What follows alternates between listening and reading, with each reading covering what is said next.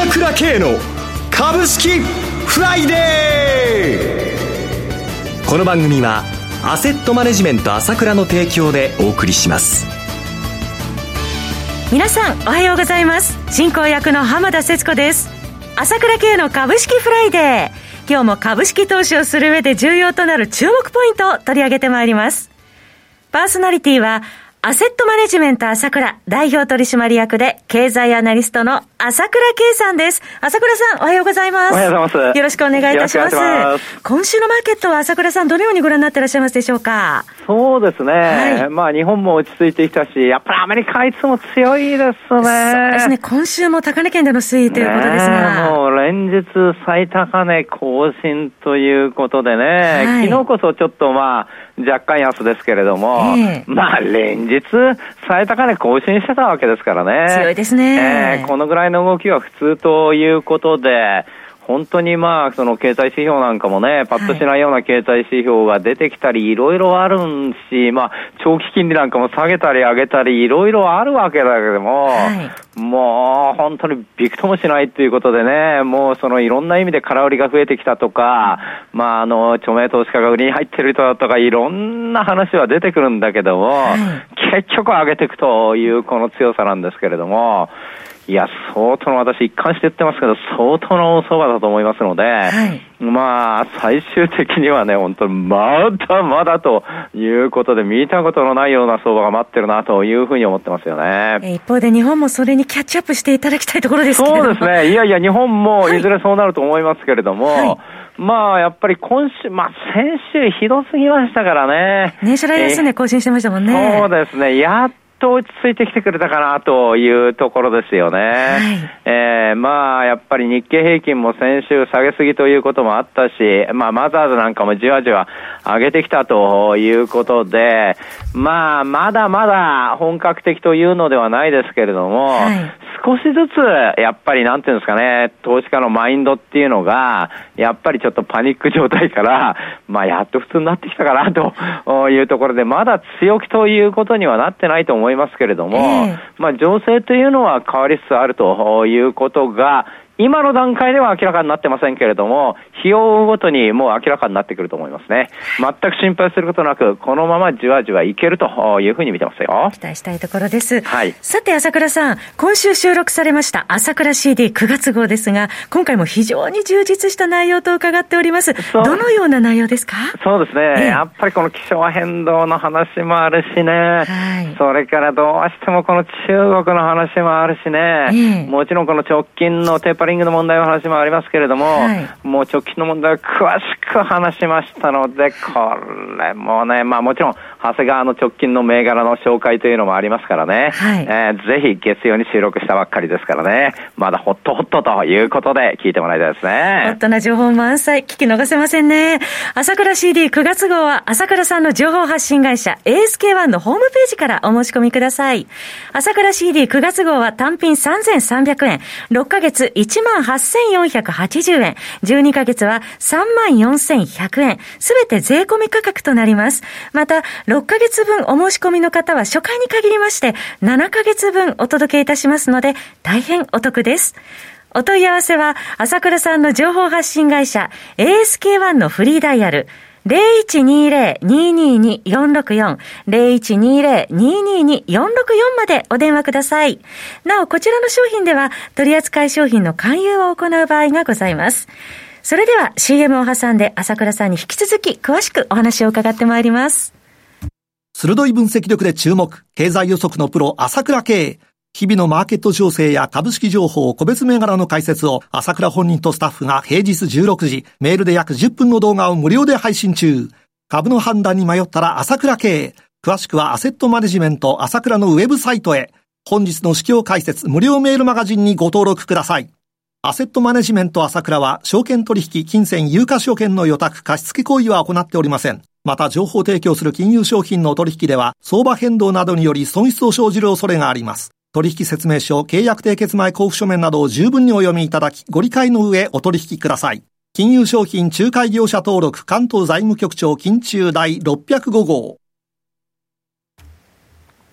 さて朝倉さん、直近のスケジュールとしましては、今日日本時間の午後11時 FRB のパウエル議長がジャクソンホール会議で経済見通しについて講演を行う予定ですね。そうですね、今週はやっぱりこのことっていうのがずっと注目ということなんですがね、いろいろ意見っていうのは出てきてますけど、特にね、各連銀のね、委員っていうか総裁からね、様々な意見が出てますけど、おおむねちょっとタカ派的な意見が多いですよね。出てますけれどもね。ダラス連銀のカプランさんなんかもね、テーパリングは9月に公表して10月に開始するだろうということを言ってますけれども、今のところこれが、こ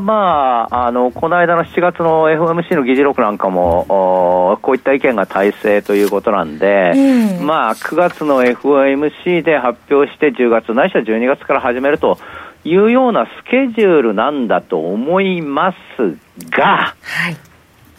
実際はできるかどうかっていうのはこの1ヶ月ぐらいの情勢を見てからということになるんじゃないかと思いますね。この直近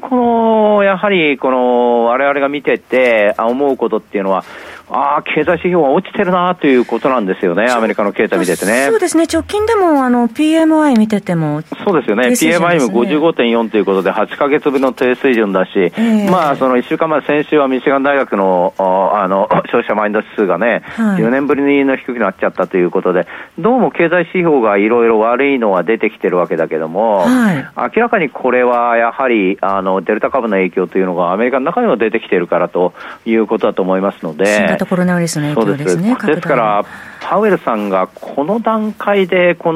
今言った9月10月のスケジュールっていうのは発表しづらいと私は思いますけれどもね、だから8月の雇用統計9月の初めに出ますけれども、それも含めてそういったことを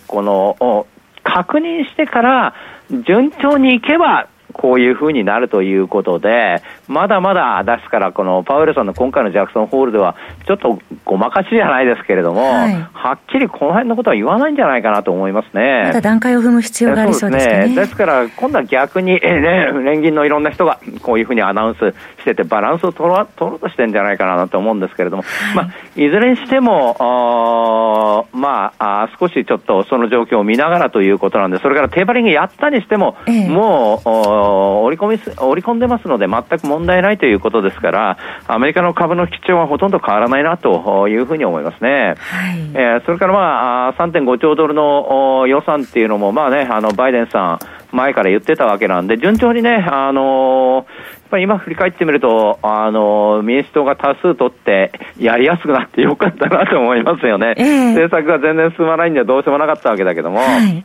これでかえってアメリカもう政策もね進むようになってきて、順調にいってるなという感じがしますよね、主にね。そうすると引き続き、金融政策についてはちょっと様子見ながらというところになりそうですね。問題ないと思います。そして一方ですが、今アメリカのお話を伺いました中国経済の減速懸念というのはどうでしょうか。これはね、まだ見ていかなければなりませんけれども、非常に私も心配してますね。もう本当に習近平さんが社会主義化っていうか、もうね、そういうふうに対抗してる感じですよね。元に戻っちゃってる感じになってるので、これがやはり資源価格とかいろんなところに影響を与えてきてるんですけれども、この動向はまだ先まで見ていかないとわからないと思いますけれども、今のところちょっと心配な部分が多いなというふうに考えてますね。それでは国内ですけれども、需給のあたりから伺っていきましょうか。そうですよね、相変わらずカロリー比率 43% っていうところでそれなりなということなんですけれども、やっぱり一番大きいのは先週もお話ししたんですけれども、やっぱり先週の水曜日マザーズが綺麗なチャート陽線包み足が出てから本当に綺麗に1週間でもう1割上げましたからね。そうですね、18日には1000ポイント割れて、1000ポイント割れから1095まで来ましたんでね、で日経平均はそれから2日遅れて、2万7000円割れ、先週金曜日ひどかったんですけれども、特に今週、横浜市場線があんな結果になったにもかかわらず月曜大きく上げたということが、やっぱりこう悪材料って尽くしじゃないですけども、マーターズの1000ポイント割れじゃないですけども、強さを見せたなと思いますね。それで相場がやっぱりこうなんていうんですかね、こう低迷から出してきて上がってくる最初の局面というのは昔からよく言われたんですけれども、して株から出てくるっていうふうに言われたんですけれども、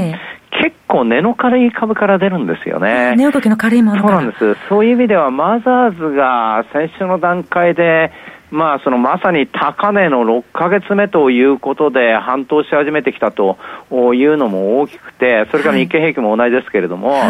今のところ投資家の心理っていうのは、この上げに対してはほとんど懐疑的だと思うんですよ。このままいけるかどうかわからないなっていう感じが強いと思うんですけれども、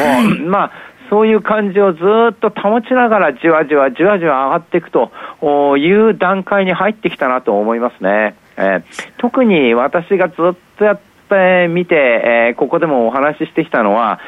東京の感染者ですよね。もう全国にちょっと感染者が広がるのはしょうがない今状況ではあるわけですけれども、まだ深刻ですもんね。東京の感染者っていうのがやっぱり頭打ちになってきたっていうのが数字上でも出てきましたので、そこが変化点っていうことをお話ししてきた。もともとが安すぎちゃうわけだから、考えてみたって安すぎちゃってるなっていうのはもう市場のコンセンサスであり、誰でも投資家が思っていることなわけですから、株価ですね。そうです。ちょっと懸念材料が薄らいでくれば、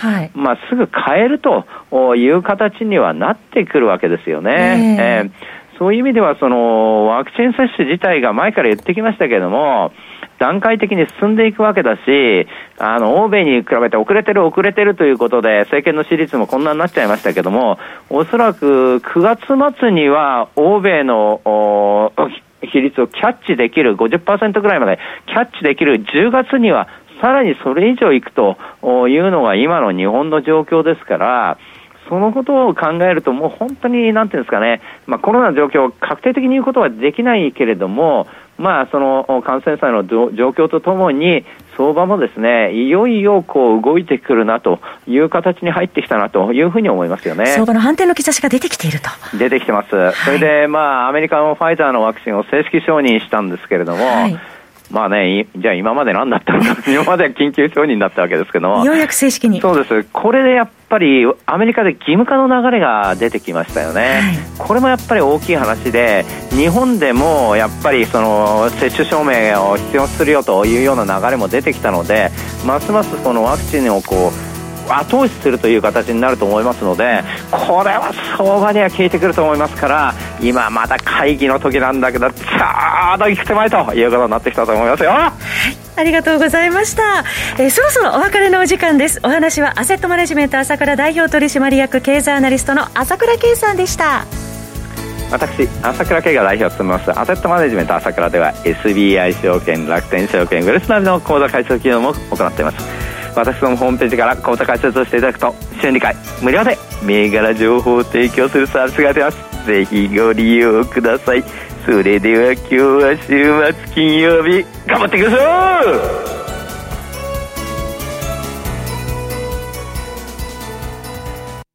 この番組は